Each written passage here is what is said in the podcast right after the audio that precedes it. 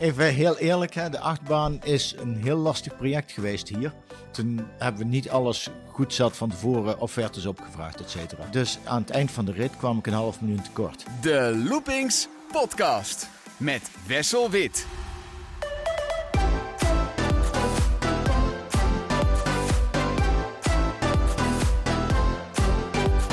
Je luistert naar de Loopings podcast met meteen een primeur, want we hebben nog nooit zoveel leden van dezelfde familie in één aflevering gehad. Bij mij te gast uh, Maarten Derks, hij is uh, parkmanager bij Billy Bird Park Hemelrijk in het Brabantse Volkel. Uh, en ook Paul Derks, attractieontwerper bij Billy Bird. En natuurlijk kan niet ontbreken Ton Derks, de eigenaar van Billy Bird. Um, voor de mensen die helemaal geen voorkennis hebben, Billy Bird is een keten van recreatieparken. En wat is daar nou zo, zo bijzonder aan? De attracties en speeltoestellen worden grotendeels in eigen huis ontwikkeld. En daar wil ik vandaag alles over te weten komen. Uh, maar we beginnen bij het begin. Ton, Billy Bird Hemelrijk is jullie, jullie vlaggenschippark eigenlijk. Jullie hebben inmiddels ook een tweede park in Limburg. En jullie exploiteren nog een derde locatie. Maar waar we nu zijn, dat is eigenlijk jouw woonhuis, als ik het goed heb begrepen. Ja, kantoor bij het woonhuis, ja. Ja, dat bevindt zich in het park. Als ik hier naar buiten kijk, dan kan ik gewoon echt de attracties zien. Ja, wij uh, zitten hier op de rand van het park. En ja, dit is gewoon zo gegroeid. Dus het park is er omheen gegroeid. Ja, want dit is geopend in 1986. Ja. Wat, wat, herinner je je nog van die periode dat jij hier begonnen bent? Heel veel. Ja? en, nee, we zijn uh, heel veel. We zijn in 1986 begonnen, mijn vrouw en ik samen. Zij was uh, kleuterleidster, ik was uh, gemeenteambtenaar. En vanuit die achtergrond zijn we gestart. We zijn in eerste instantie gestart met een plas, een recreatieplas waar gezwommen werd en waar gesurfd werd en waar mensen in feite kwamen om bruin te worden. En omdat mijn vrouw uh, graag met kinderen werkte, gingen we dus uh, aan de speeltuin uh, beginnen. Ja, ik zat eigenlijk in 1986 al meteen in het bestuur van Recron. En met dat bestuur en met een aantal andere leden gingen we in 1990 voor de eerste keer naar Amerika. En daar zag je de opkomst van de Family Entertainment Centers. En in 1993 hebben we daarom hier in een oude kippenschuur de allereerste uh, binnenspeeltuin van Nederland opgestart. En erlangs hadden we poppentheater, iets, zeg maar de hobby van mijn vrouw met een aantal uh, anderen. En ja, toen kreeg je ineens dat je ook heel hard ging groeien. Dus zeg maar eh, dat we tot 1993 maximaal 50.000 bezoekers per jaar hadden. En toen gingen we ineens omhoog naar 100.000 bezoekers per jaar. Dat flink. Dat was uh, echt een flinke groei. Uh, het aantal uh, abonnementhouders, zoals we toen noemden, wat we tegenwoordig leden noemen, ging ineens van 2300 naar 7100. Hè? En uh, ja, een echt een enorme ontwikkeling. Je zegt de eere binnenspeeltuin van, van Nederland. Dus ja. dit was eigenlijk nog voor het hele tijdperk van de Balloorder en de ja, ja, ja, ja. Jullie waren gewoon echt de eerste. Wij waren echt degene die uh, uh, een ballenbad maakten en die zelf nog de ballen in een ton moesten stoppen, met een hoge drukspuit schoon moesten maken en denken van hoe kunnen we nou voorkomen dat die dingen gaan drijven en dat soort ellende. in Amerika zag, zag je al wel de softplay, maar daar had je hier toen nog geen toeleveranciers voor. Je zag daar uh, dat het gecombineerd werd, softplay met horeca en met uh, redemption games. Ja, dat soort de dingen. Redemption games, voor de luisteraar die dat niet weet, hoe zou je dat in het Nederlands omschrijven? Dat zijn uh, bendigheidsspelletjes. En in feite komen er dan meestal tickets uit. Ja. Want de kunst is dat je mensen verleidt om te sparen voor een volgend cadeautje. Ja, een prijs mee naar huis dus, kunnen nemen. Ja, ja. dus uh, nou, mijn vrouw die was tegen gokken. Want die mm -hmm. beschouwden redemption games als gokken en kinderen mogen niet gokken. Dus uh, dat, dat, viel, af. dat ja. viel af. Nou, vervolgens was de vraag van, ja, hoe moet je dat doen? En in, in de Amerikaanse situatie had je allemaal TL-balken en uh, van die hele lichte uh, schuren en loodsen. Ja, die, die sfeer die willen wij niet. Wij willen een soort Fata Morgana sfeer. Want dat is wat de Nederlander leuk vindt. En je vertelde net, goh, Softplay, daar waren toen helemaal nog geen toeleveranciers uh, voor. Is toen ook al een beetje die visie ontstaan van als wij het niet zelf kunnen kopen bij een leverancier, dan maken we het wel zelf. Dan ontwerpen we en bedenken we het wel in eigen huis? Of is dat pas later gekomen? Nou, dat had eigenlijk een andere noodzaak. Dat is, uh, wij begonnen met een buitenspeeltuin. En toen hebben we uh, daar meteen uh, licht en geluid op gebouwd. Hè? De schommels, dan zetten we daar een auto boven en dan kreeg je een racegeluid en in de hoogste stand de klakson. Uh, daarmee kreeg je een onderscheidend vermogen van het gratis toegankelijk stadsspeeltuin. Want je moet onderscheidend vermogen hebben om geld waard te zijn. Dus dat zit meer in, in die denkrichting dan ergens anders in. Ja, en wanneer is dan eigenlijk Amusementsprof begonnen jullie eigenlijk zusterbedrijf dat hier de attracties ontwikkelt en ontwerpt? Nou ja, goed. eh, eh, wij hebben eigenlijk altijd zelf attracties ontworpen. Hè. Ik, heel vaak eh, had ik allerlei ideeën. En vervolgens ja, zocht ik daar leveranciers bij, afhankelijk van waar het over ging. Dus je ziet eigenlijk al, lang voordat de amusementprof bestond, hè, dat we best unieke dingen lieten maken. Op een gegeven moment zijn onze Paul en Herman zijn samen een bedrijf gestart. En want die hebben allebei, eh, zijn allebei eh, werktuigbouwkundige ingenieur. En ja, dan is de noodzaak om het aan derden uit te besteden ineens een stuk kleiner. Als, als eh, zij het kunnen doen. Kijk, ik had eh, qua tekentechnisch, eh, k- qua ontwerpniveau en zo. Ja, ik was meer de fantast dan dat ik het echt eh, kon eh, maken. Maar ja, zij hebben de capaciteit om het te maken. En hoeveel procent van jouw ideeën voor nieuwe attracties ziet daadwerkelijk hier het levenslicht, denk je? Poeh, 10%, 5%. Je bent de hele dag alleen maar aan het denken, eh, wat kunnen we nu weer verzinnen eigenlijk? Nee, nee, maar kijk, een- je bent altijd aan het zoeken naar eh, vernieuwingen. En ja, wij hebben veel meer fantasie dan geld. De, het is eigenlijk eh, vaak, waar geef je je geld aan uit? Wat is de, en de moeilijkheid is niet om leuke dingen te verzinnen. De moeilijkheid is om de investeringen in de goede volgorde te, te doen.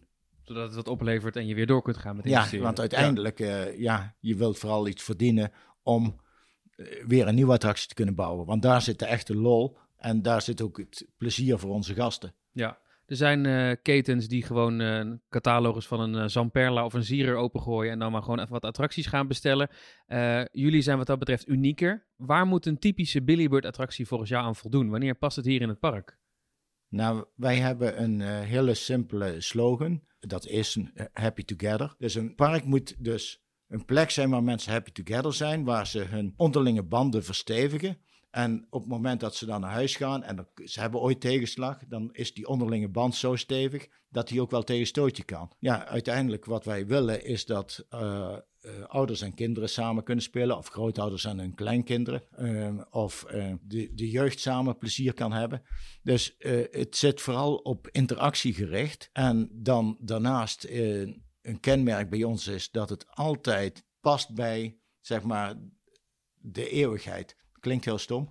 eh, maar eh, heel trendgevoelige dingen, die zullen wij niet gauw doen. Een VR-attractie hier, dat is niks voor, eh, voor Billy Bird. Nou ja, goed, ik zeg niet dat het niks is. Maar ik, op het moment dat je VR doet om de VR, dan is het niks. Als je VR doet om die interactie tussen mensen op een bepaalde manier te doen, dan kan het juist wel iets zijn. En dan kijk ik eventjes naar Paul. Jij bent dus eigenlijk attractieontwerper. Ehm, hoe neem jij deze visie dan mee in, in jouw werk? Want jij maakt eh, uiteindelijk nu de tekeningen voor de nieuwe speeltoestellen en attracties. Eh, ja, dat klopt. Maar ik denk, wij zijn eigenlijk al eh, ja, heel ons leven een beetje geïndoctrineerd met de idealen. Zeg maar. Of ja, daar hebben wij van jongs af aan meegekregen. Dus daar zit er eigenlijk gewoon in. Ja, wij, wij, wij houden natuurlijk rekening bij het ontwerp van een, speeltoestel of een attractie. Dat het wel, ja, ook, ook altijd door, door kleine kinderen, maar ook door de, door de ouders gebruikt kan worden. Wat ook bij, bij Billy Bird ook heel veel voorkomt, is dat we eigenlijk speeltoestellen ontwerpen met attractiewaarde. Dus bijvoorbeeld een, eh, een zweefmolentje, maar dan zonder motor. Zodat, dan hoeft er geen operator bij, hoe heb je geen jaarlijkse keuring. En, eh, ja, en de ouders of wat grotere kinderen kunnen dan de zweefmolen wel in beweging zetten en ronddraaien. En is er toch plezier. En je hebt eigenlijk dat ook ouders eh, eigenlijk wel mee moeten spelen. En dat vinden wij eigenlijk alleen maar mooi om te zien natuurlijk. Bedenk je wel eens iets wat eigenlijk achteraf te gek is? Dat je denkt, nou, dit eh, was een leuk idee, maar dit gaat hem niet worden. Nou ja, eigenlijk proberen wij nu best wel grotere speeltoestellen te bedenken waar dan geen eh, operator bij hoeft te staan. Ook om die personeelskosten natuurlijk laag te houden.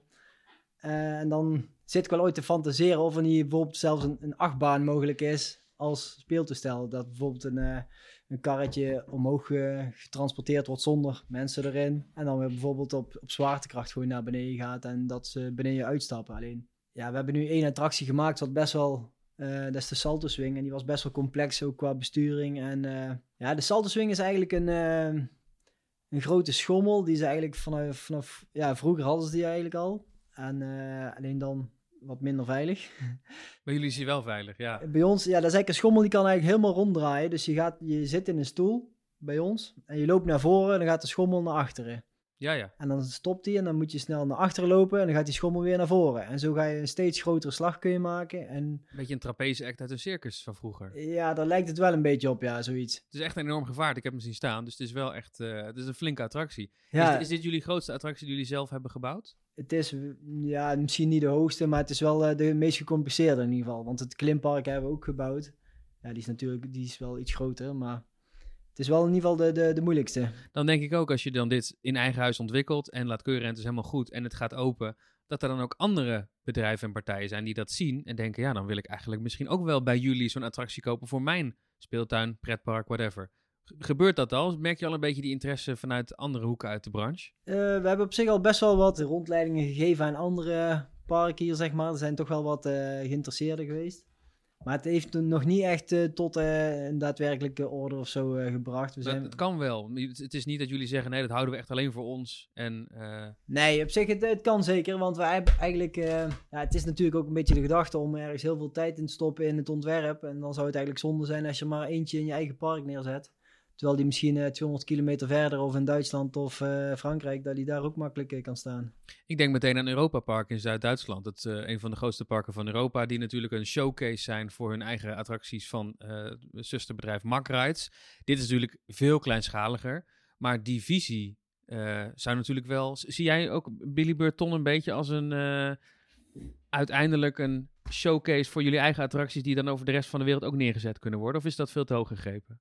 Is niks te hoog gegrepen. Kijk, eh, ik hou van eh groot dromen. Dus ja, ik denk dat het zeker kan. En sterker nog, ik denk dat je twee dingen kunt hebben die zeer uniek zijn. Eén is dat de, de speeltoestellen wat groter zijn dan van de andere toeleveranciers. En het andere is dat je een soort winkel erbij hebt. Dat is namelijk, je hebt hier je showroom en dat heeft geen andere toeleverancier. En als een recreatieondernemer hier iets koopt, dan weet hij, oh, maar dit is vanuit de ogen van een exploitant ontwikkeld. Dus dat betekent dat er continu is nagedacht over hoe kunnen we die exploitatiekosten zo laag mogelijk maken. Want er wordt heel vaak vergeten als je, als je bijvoorbeeld achtbaanleveranciers hebt, dan zie je van, oh dan als je niet oplet hebben ze een medewerker staan bij de uitgang en eentje bij de ingang. Nou, dat had best door één persoon kunnen gebeuren als je het anders had ontworpen. Nou, dat soort dingen. Hè, Daar houden je- jullie wel rekening mee natuurlijk. Ja, want dat is de dagelijkse praktijk bij voor onze- jullie. ja, Als we het hebben over zelf attracties bedenken, dan kan ik me ook nog een anekdote herinneren over een soort interactieve waterattractie met ronde bootjes. Eh, Ja. ik, er wordt hier al gelachen aan de overkant van de tafel. Paul, misschien wil jij er wat, eh, wat over vertellen. Kun jij je daar nog iets van herinneren? Want ik zie hem hier niet meer terug in het park, die attractie. Nee, we hebben gezegd eh zandrover, letterlijk en figuurlijk. dus was het een beetje een soort splash battle, toch? Met, met, met waterpistooltjes? ja, en- daar, daar lijkt het op zich wel op. En eh, het idee was eigenlijk best leuk. Alleen de uitwerking was dan, eh, ja, dat was 2006 geloof ik. Toen was ik nog net niet zo eh, ver gevorderd, zeg maar. eh. maar ja, die attractie zag er ook eigenlijk uit als een, eh, als een piranha, zo'n boot.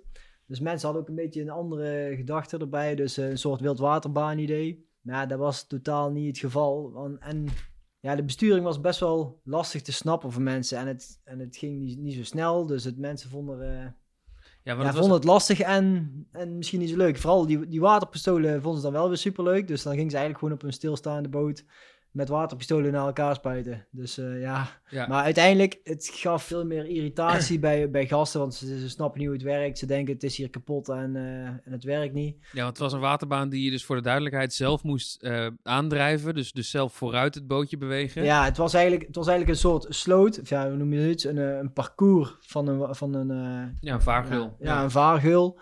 Waar je eigenlijk je boten doorheen moest eh, manoeuvreren. eh, Door zelf te sturen en de aandrijving te regelen. Ja, en dan ook nog eens die waterpistolen die je kon bedienen. En dan ook nog de waterpistolen. Ja, Ja, iets te interactief misschien voor de doelgroep. het eh, was ja. iets te lastig. En eh, toen hebben we op een gegeven moment hebben we gezegd van we gaan alles, eh, al het asfalt er weer uithalen. En eh, we maken er nu even gewoon weide van. Ja, we kijken in de toekomst alweer wat, het, eh, wat we daar gaan doen. Zat je wel eens te brainstormen over waterattracties? Wat kunnen we ermee? Splashpark, hè. Bij Heemrijk zelf zijn we nou aan het kijken om bijvoorbeeld bij, eh, in Kinderland, het oudste gedeelte, daar zouden we graag in de toekomst wel bijvoorbeeld een splashpark, ja, met water van pak een beetje 5 centimeter diep. Spreekpark. S- Sorry, spreekpark. Dat kunnen in de zomer gewoon, het heeft een hoge capaciteit. Veel kinderen, kinderen kunnen daar tegelijkertijd spelen en spelen met water. Ja, is en blijft altijd leuk. En dan zijn we aan het kijken van, ja, hoe kun je dan bijvoorbeeld in de winterperiode het water eruit halen, zodat het, en, en dan nog steeds leuk zal zijn. Maar een concreet idee hebben we nog niet. Nee, maar dat is volgens mij met heel veel dingen hier dat er wel echt gewoon een visie is. En constant ideeën. En ik hoor Ja. net dat 10% van de ideeën doorgaat. Het blijft hier altijd borrelen volgens mij. Ja, het is in ieder geval wel een dynamische omgeving. Ja, ja. Maar jullie hebben tegenwoordig eh, meer locaties. Jullie zitten ook in Limburg. Kun je vertellen hoe je daar terecht bent gekomen? Ik heb eigenlijk de plek uitgekozen. Dat was een hele simpele methode. Ik heb eh, een eh, cirkel van eh 60 kilometer hier om dit park getrokken. En toen kwam je net aan de andere kant van Venlo uit. En toen eh, vervolgens eh, gingen we zoeken tussen Venlo en Roermond. Eh, en toen was kijken van, oh, waar komt de, de snelweg te liggen? Want die lag er toen nog niet. En toen eh, zag je op de, op de kaart van, oh, daar komt de snelweg, daar komt de afslag. Dan willen wij aan de afslag van de snelweg zitten. Dus als je daar nou van de snelweg afkomt, passeer je niet één woonhuis. En dan kun je, kom je zo al op het parkeertrein van, het, eh, van Drakenrijk uit. Dus eh, ja, dat is ja, een fantastische locatie. En dan op eh 20 minuten van München-Gladbach. Dus eh, ja, Ook een heleboel Duitse gasten daar. ja, op dit moment is het nog beperkt. Maar er komt, als je een beperkt voorzieningenniveau hebt, dan op dat moment is jouw verzorgingsgebied gewoon kleiner. Maar op het moment dat het voorzieningsniveau gaat groeien, neemt jouw verzorgingsgebied toe. Dus eh, op dat moment gaat er uh, München-Gladbach wel binnenvallen. Ja, en is geopend in 2013 geloof ik, hè, het Ja, als, als klein strandbad, maar toen was de zandwinning nog volop aan de gang. We zitten nu in de eindfase dat de zandwinning wordt opgeleverd. En eh, als die is opgeleverd, ja, dan, kun, dan heb je ja, eigenlijk helemaal je handen vrij. Wij zijn nu in, eh, in Hemelrijk, dat is nu jullie vlaggenschip, waar echt de, de meeste attracties ook staan met de grote binnenspeeltuin. Denk je dat Drakenrijk de mogelijkheid heeft om net zo groot te worden als hier en misschien nog wel groter? Ja, in theorie zou het groter kunnen worden. Dus, eh, De ruimte is er. De ruimte is er. Ja, be- ja, het kan allemaal net, om het zo te zeggen. Eh, ehm, maar ja, daar, op een gegeven moment is er wel grond bij te kopen. Dus eh, ja, op het moment dat je financieel goed draait, kun je wel grond bijkopen, denk ik. Maar ook het, eh, de ontsluiting is er goed. En je zit op anderhalf kilometer van een eh, station af, dus dat is ook fijn. Aan de afstand van de snelweg, dus dat betekent jouw reistijd is kort ten opzichte van de grootte van het verzorgingsgebied. Dus eh, ja, eigenlijk alle dingen die in de fundering nodig zijn, om het zo te zeggen, in de, van een business case, eh, ja, die zijn goed. Het heeft een lange aanlooptijd gehad, maar nu kunnen jullie echt gaan beginnen met daar doorontwikkelen in Drakenrijk. Ja, ja. Waar komt die naam eigenlijk vandaan, Drakenrijk? Eh, in het dorp eh, Bezel speelt het verhaal van Sint Joris en de Draak. Dus eh, daar wordt al ruim 300 jaar, wordt het, iedere zeven jaar, wordt het verhaal van Sint Joris en de Draak opgevoerd in een openluchtspel. En als je door Bezel fietst bijvoorbeeld, zie je overal die schildjes hangen van de draak en zo. En dat is het verhaal dat bij die locatie hoort. En eh, toen wij dus op zoek gingen naar een naam voor het park, toen hadden we dus eh, ook heel duidelijk het idee van het moet bij de locatie passen. En dat, eh, dat heeft meteen tot gevolg dat je de identiteit van een plaats meteen versterkt met een recreatiepark. Dus een, dan is een recreatiepark niet meer een losstaand gegeven, maar is een versterking van de identiteit van de regio. Het lijkt logisch, maar eh, Het heeft dan even geduurd misschien. ja, het duurt even voor je op dat soort ideeën komt. Ja, en dat drakenthema komt dit jaar ook behoorlijk naar voren in uh, Drakenrijk. Want uh, daar wordt nu gewerkt aan het uh, grootste speelkasteel van Nederland. Maarten Derks, parkmanager, hier in, in Hemelrijk. Maar jij bemoeit je ook met de gang van zaken in, in Drakenrijk. Ik zie daar tekeningen van. Dat ziet er behoorlijk indrukwekkend uit. Dat wordt volgens mij echt gigantisch. ja, het wordt denk ik wel redelijk indrukwekkend speelkasteel. Kijk, we hebben daar het, grote voordeel. Het ligt al op een, op een zandheuvel die daar vorig jaar al is aangelegd. Uh, voor het pad omhoog ligt er al en dan komt het speelkasteel er bovenop. Dus het hoogste puntje wordt 25 meter hoog. Dus ja, dan ga je vanaf de snelweg heel goed zien. En vanuit het dorp uh, gaat echt wel een eye-catcher in die regio worden. Daar ben ik al van overtuigd, ja. Ja, dit wordt ook de blikvanger van het park waarschijnlijk. Zoals hier misschien de Himalaya dat is. Ja, ja, ja, heel veel mensen zeggen ook van, dit wordt een beetje hetzelfde idee als de Himalaya. Ja, de Himalaya is qua oppervlakte wel groter dan de speelwaarde die daarin zit. Uh, maar qua hoogte is die zeker minimaal zo hoog. En de, ja, het is wel echt een, echt, echt een blikvanger, ja. Ja, voor de mensen die het niet hebben gezien, het is een uh, 15 meter hoog uh, fort, inderdaad bovenop een heuvel. En met een hele grote draak ook bovenop een van de torens. Ja. Uh, in hoeverre wordt dit nou helemaal in eigen huis gemaakt? De, de tekeningen worden hier gemaakt. Dan gaat het naar een, een, een, staalboer hier in de buurt. Die, die zaagt het, die, la, die last het uiteindelijk in elkaar. En al, vervolgens komen alle onderdelen, losse onderdelen komen hier weer terug. Dus Dus hier een Volkel. Die wordt geassembleerd, wordt met hout omtimmerd. En dan worden grote delen worden dadelijk vanaf hier op een vrachtwagen geladen. En de vrachtwagen gaat dan naar, uh, naar Reuver. En daar wordt het in elkaar gezet. Op een, zwaar, als een blokkendoos op elkaar gezet. En dan uh, is hij klaar. En de draak, is dat ook in eigen huis ontwikkeld? Of is dat nee, nee, de draak doen we samen met Joop van de Heuvel. Een bedrijf uit Venlo. Die ook uh, voor de Efteling... ja, bijvoorbeeld de ingang van Vogelrok. Ja, de ingang van Vogelrok heeft gemaakt. dus die zit in Venlo. En die wordt in Venlo op dit moment geproduceerd. Ergens ligt daar nu een gigadraak in wording uh, in Venlo. Ja. ja. Veel parken bestellen dat soort decoraties gewoon ergens in de Filipijnen of in China. Uh, maar jullie kiezen ervoor om het echt in de, in de regio te houden. Ja, ja we proberen eigenlijk met het park proberen we altijd wel zoveel mogelijk in de, in de, ja, met lokale bedrijven te werken. Om vaak om het makkelijker in de omgang. Dus ja, bij Joop van de Heuvel is het eigenlijk in die zin een logische, logisch gevolg om daar bij hem te werken. Hij is ja, en een hele goede kunstenaar. En hij is dichtbij. En het is het Limburgse verhaal wat elkaar versterkt. Waardoor het echt wel de uitgelezen ja. is om deze opdracht te doen. En het is kwaliteit. Geen, geen lelijke plastic. Nee, het wordt geen lelijke draken. Je hoeft je ook niet zo zorgen te maken of het wel goed komt. Het is er dichtbij, je kunt ook een keer gaan kijken. Het viel me sowieso wel op hier. Ton is misschien ook interessant. Uh, ik heb hier net een rondje gelopen en ik kom dan door bijvoorbeeld een, uh, een oergebied met allerlei fossielen en zo. Ik ken veel parken die dan gewoon op AliExpress 20 uh, plastic Chinese dino's zouden bestellen en dat overal neer zouden zetten. Maar het is hier best wel smaakvol ontworpen. Is dat een bewuste keuze dat je zegt, we gaan het niet helemaal volzetten met gekleurde plastic uh, figuren hier zo? We hebben vanaf dag één ernaar gestreefd om een natuur- en recreatiepark te hebben. Dus dat je die dingen combineert. En als je de natuurcomponent een beetje zichtbaar wilt houden, moet, je, moet er rust in een park zijn. En uh, ja, al dat plastic, dat hoeft niet. Kijk, je moet uh, een beetje de fantasie prikkelen en dat is genoeg. En als we het hebben over jullie park in, in Limburg, Drakenrijk. hier in Hemelrijk in Brabant staat al een achtbaan. Daar nog niet. Zou er nog een achtbaan passen daar in Draakrijk? Is dat de volgende grote stap voor zo'n park? Want vaak wij als pretparkfanaten denken, zodra er een achtbaan staat, dan doet het echt mee. Ja, nou op zich, ik denk zeker dat een grote attractie, daar hoort op een gegeven moment wel bij. Want ook uh, hier bij Heemrijk, wij zitten eigenlijk een beetje tussen een grote speeltuin en een attractiepark in. Door een paar attracties te hebben, waardoor je ook het uh, publiek van net iets verder weg kan trekken. Dus ik denk wel dat daar zeker een, een, een achtbaan uh, zou kunnen komen ja, na de afronding van het speelkasteel willen wij eerst echt focussen op de binnenspeeltuin die er moet komen, zodat we daar heel jaar rond open zijn. En als dat eenmaal goed draait, dan kunnen we weer verder investeren in, uh, in een attractie erbij. Over een achtbaan gesproken, uh, misschien wel een achtbaan die je zelf kunt aandrijven. Ton, ik kan me herinneren dat toen hier de achtbaan open ging, dat je toen zelf de stroom moest opwekken. Even heel eerlijk, hè, de achtbaan is een heel lastig project geweest hier.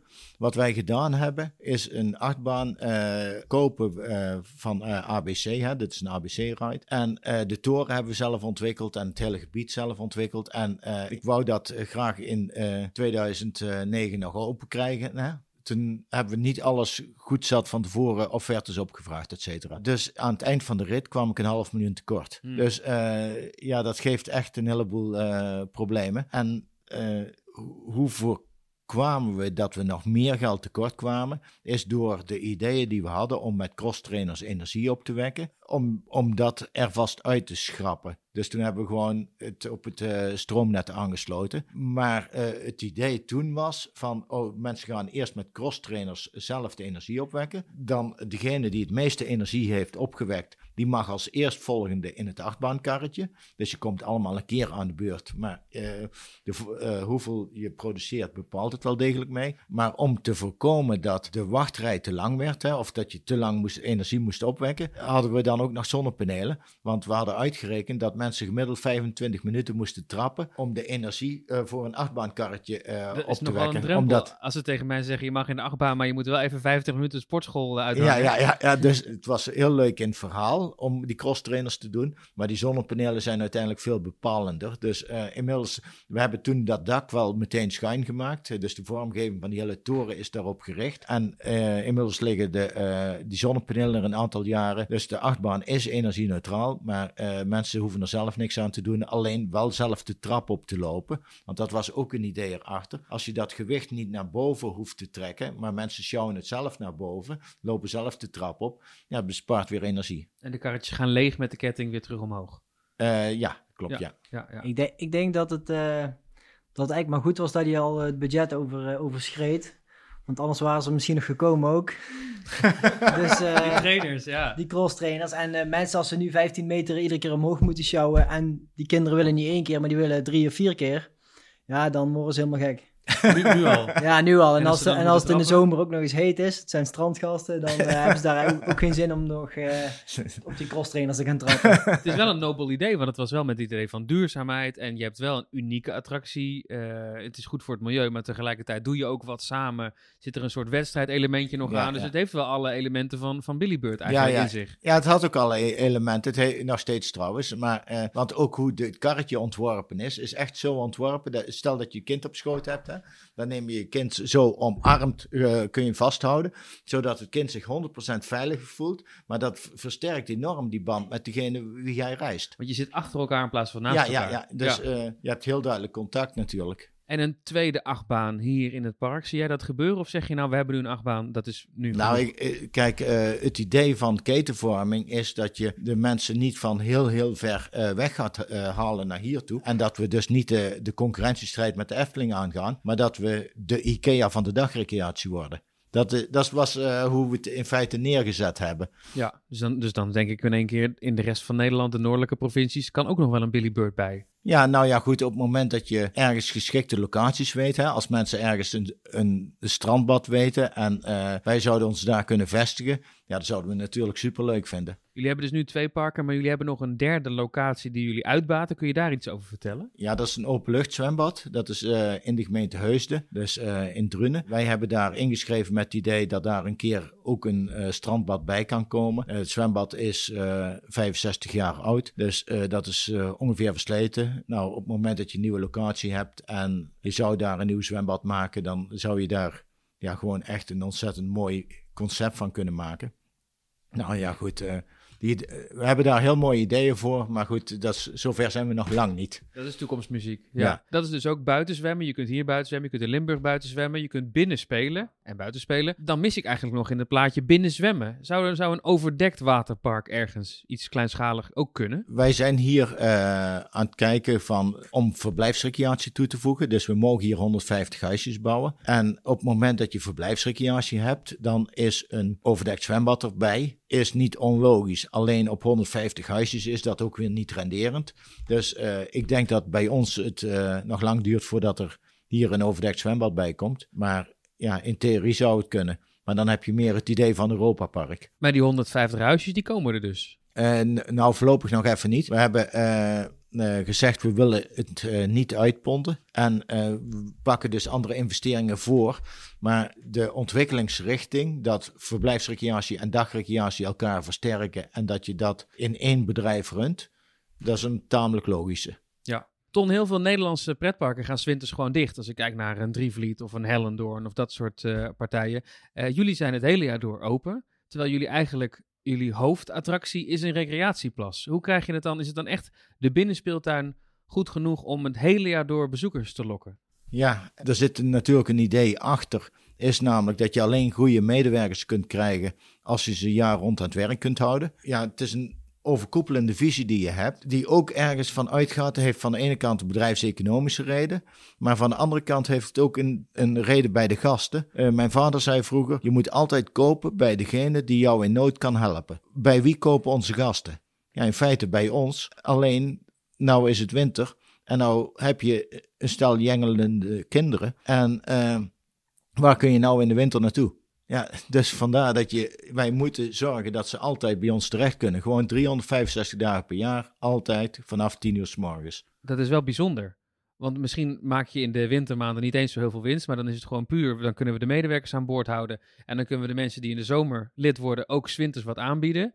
Eh, en daarom gaan we daar gewoon voor. Ja, maar winst is geen doel. Hè? Winst is een middel om vervolginvesteringen te kunnen betalen. En dat is een totaal ander iets dan dat je op winstmaximalisatie zit. Want misschien dat je dan inderdaad in de winter dicht moet. En het doet ook wel wat met jullie ledenaantallen. Want hoeveel leden hebben jullie nu ongeveer? Ja, bij de drie parken samen hebben we 87.000 leden. Dat is ook iets om trots op te zijn. En dat is volgens mij ook een van de pijlers voor jullie. We gaan vooral inzetten op die abonnementhouders, die seizoenkaarthouders. Ja, maar dat heeft ook weer ergens mee te maken. Dat is zeg maar onze functie die wij voor de samenleving hebben. En eh, wat wij denken is dat als mensen ergens vaste klant zijn, dat die het allergoedkoopste uit moeten zijn. Dus ik, ik geloof niet in ja, dat je juist mensen moet trekken met heel lage prijzen. Maar je moet juist mensen als vaste klant het beste behandelen. En die moeten de laagste prijzen krijgen.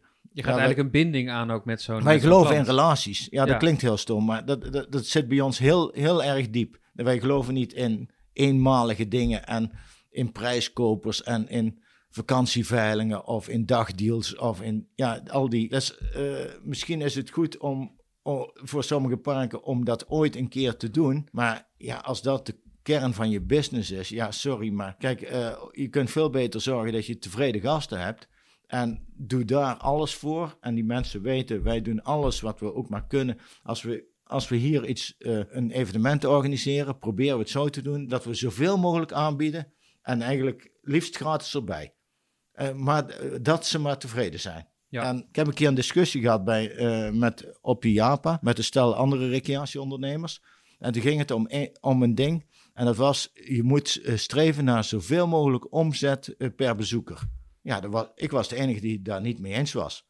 Ik zeg, ja, ik, dat, heel eerlijk, waarom moet je dat doen? Je, je moet zorgen dat die mensen een betaalbaar dagje uit hebben en dat ze terug willen komen. En dat is waar het bij ons om gaat. Dus een totaal andere visie. En dat zorgt voor die 87.000 mensen die gewoon blijven betalen voor hun abonnement. Ja, maar ja, uiteindelijk, le- uiteindelijk levert het tevreden gasten op. En heel eerlijk, wij, wij bouwen niet aan een bedrijf om volgend jaar ineens veel meer eh, te hebben of eh, weet ik het. Wij bouwen gewoon in een bepaalde richting en dan bouwen we stap voor stap voor stap. En daarmee hoeven we ook niet altijd heel sensationele attracties te bouwen. Nee, wij, wij groeien en dat is, dat is een, ja, er zit een organisch model achter. En een ledensysteem, ja, dat gaat ook vanuit relaties. Een relatie kun je ook, ik, wij kunnen niet in één dag een relatie aangaan. Klinkt heel stom, maar je, je kunt elkaar leren kennen in één dag, maar eh, een relatie heb je voor heel lange tijd. Heb je dat dan ook gemerkt in de coronacrisis? Dat dan heel veel parken geld moesten teruggeven aan hun Ja, wij hebben, wij hebben niks terug. mensen hadden? ja, wij hebben niks teruggegeven. Hebben ook mensen eh, gewoon eerlijk gezegd van, ja, we kunnen het gewoon niet. We hebben eh, eh, iedereen die de eerste keer kwam, op een gegeven moment in een bepaalde, de eerste maand of anderhalf maand, hebben we allemaal een gratis kopje koffie gegeven of gratis drinken. En that's it. Maar goed, bij ons een gemiddeld jaarabonnement eh, kost eh, nog geen 25 euro. Dus ja, daar doen mensen ook niet zo heel moeilijk over. Jullie hebben Kijk, daar geen klachten over gehad. Nee, Eh, nou, wel. we, hebben, er- we hebben er wel klachten over gehad. Alleen uiteindelijk snappen mensen ook wel. Ja, als je ja, pak een beetje 80.000 man 3 euro teruggeeft. Ja, die 3 euro voor hun is niks, maar voor ons is het eh, 240.000 euro. Ja, hun snappen ook wel dat 240.000 euro op dit moment, op zo'n moment, Ja. redelijk lastig, ja, redelijk lastig gewoon eigenlijk niet te doen is. Ja, dus als je het dan Dus uitlegt... als je het uitlegt, snappen mensen het ook wel. Ze Maar- snappen ook wel dat het, dat het laag Hey, hoeveel klachten heb jij gehad? Dan kun je op één hand tellen. En dat met zoveel leden. Ja, je, het- uiteindelijk zijn de klachten gewoon wel gewoon heel beperkt geweest. Ja, ja. wel- Ja, dus dat zegt wel wat over Ja. die relatie die die mensen aangaan. Ja. En die dus blijkbaar die verbondenheid voelen. En die dan ook jullie wat gunnen en sympathie hebben voor een bepaald merk. Ja, wij doen er alles voor om onze gasten eh, zo goed mogelijk te behandelen. En omgekeerd denk ik dat onze, onze gasten het eh, heel vaak voor ons opnemen. Loop jij hier dan ook rond als een soort celebrity? Dat mensen jou op een gegeven moment ook kennen. En dan denken van, als, er, als ik iets in het park zie wat niet deugt, dan ga ik naar Ton toe. Nee, je je eh, woont op het terrein. Ja, ja, maar goed, eh, eh, de meeste mensen kennen mij niet. En sterker nog, ik ben onbelangrijk. Kijk, een heleboel mensen herkennen mij omdat ik hier in de zomer... Ja, dan is er op kantoor heel weinig te doen, hè. Want ik doe meestal de relatie met gemeentes en dat soort dingen. Uit verveling ga ik dan het parkeren maar regelen.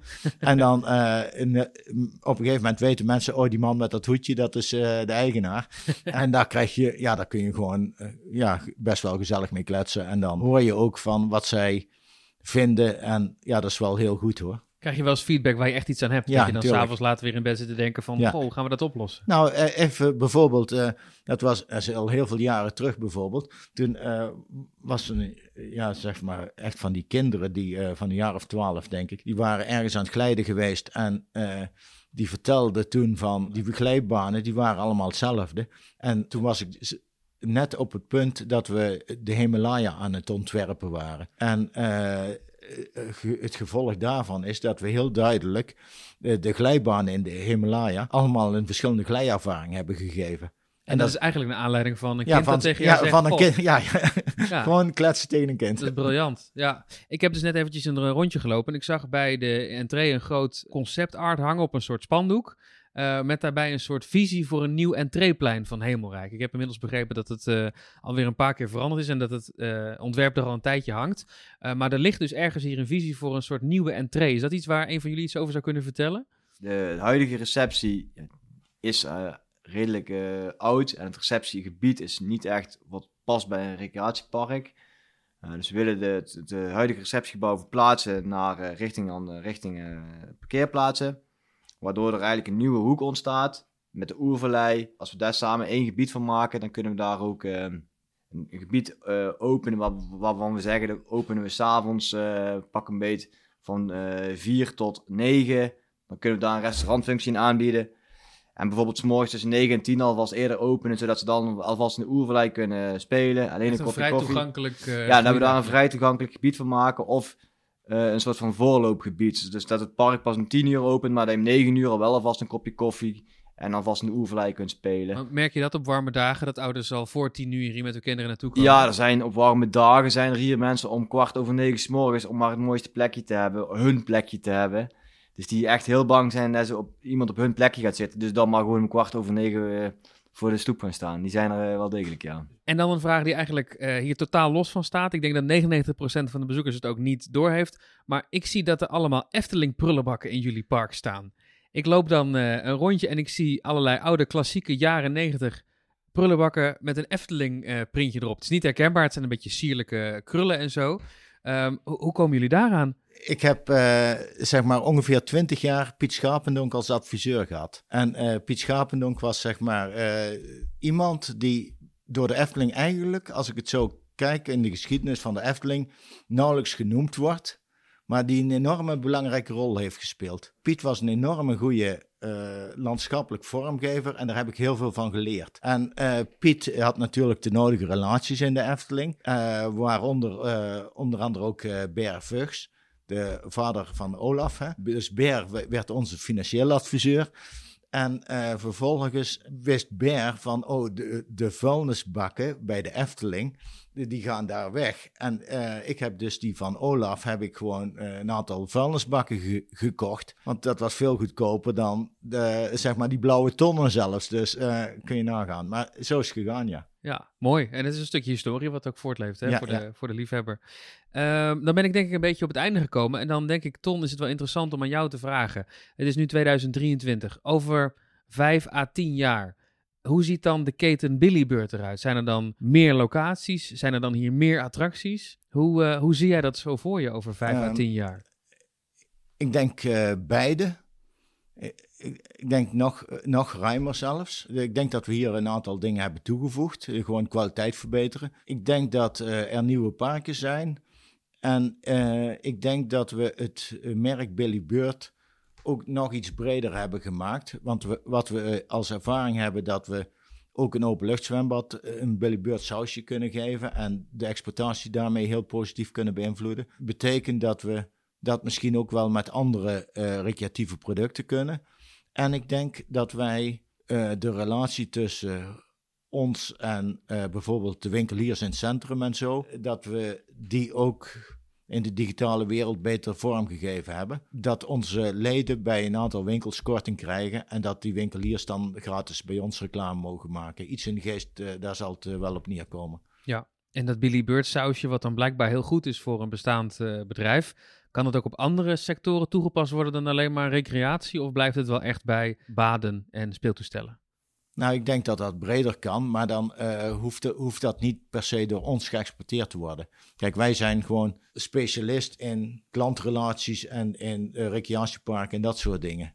Ik denk uiteindelijk dat je bijvoorbeeld een, een Billybeurt dierentuin of een Billybeurt eh, iets in die trant zou zeker kunnen. Of een Billybeurt golf concept, ik noem maar iets. Uiteindelijk dingen waar, eh, die geschikt zijn voor grote aantallen, waarmee de, de prijs relatief laag kan. Dus met een relatief grote oppervlakte zouden allerlei verschillende concepten mogelijk zijn eh, met Billybeurt. Je noemde straks het binnenzwembad. Ja, in die zin, als, als een binnenzwembad eh groot zou kunnen en de, energie- en energiekosten zouden bij wijze van laag kunnen zijn, dan zou een binnenzwembad Ja. vanuit die hoedanigheid in die zin best wel kunnen in een Billy Bird gedachte. Maar alleen, ja, op dit moment zie ik het ook zo snel niet gebeuren. Maar het, Het is een visie. het is Ja. een visie. Uiteindelijk moet het, groot, moet, moet het gewoon voor, voor de massa toegankelijk zijn.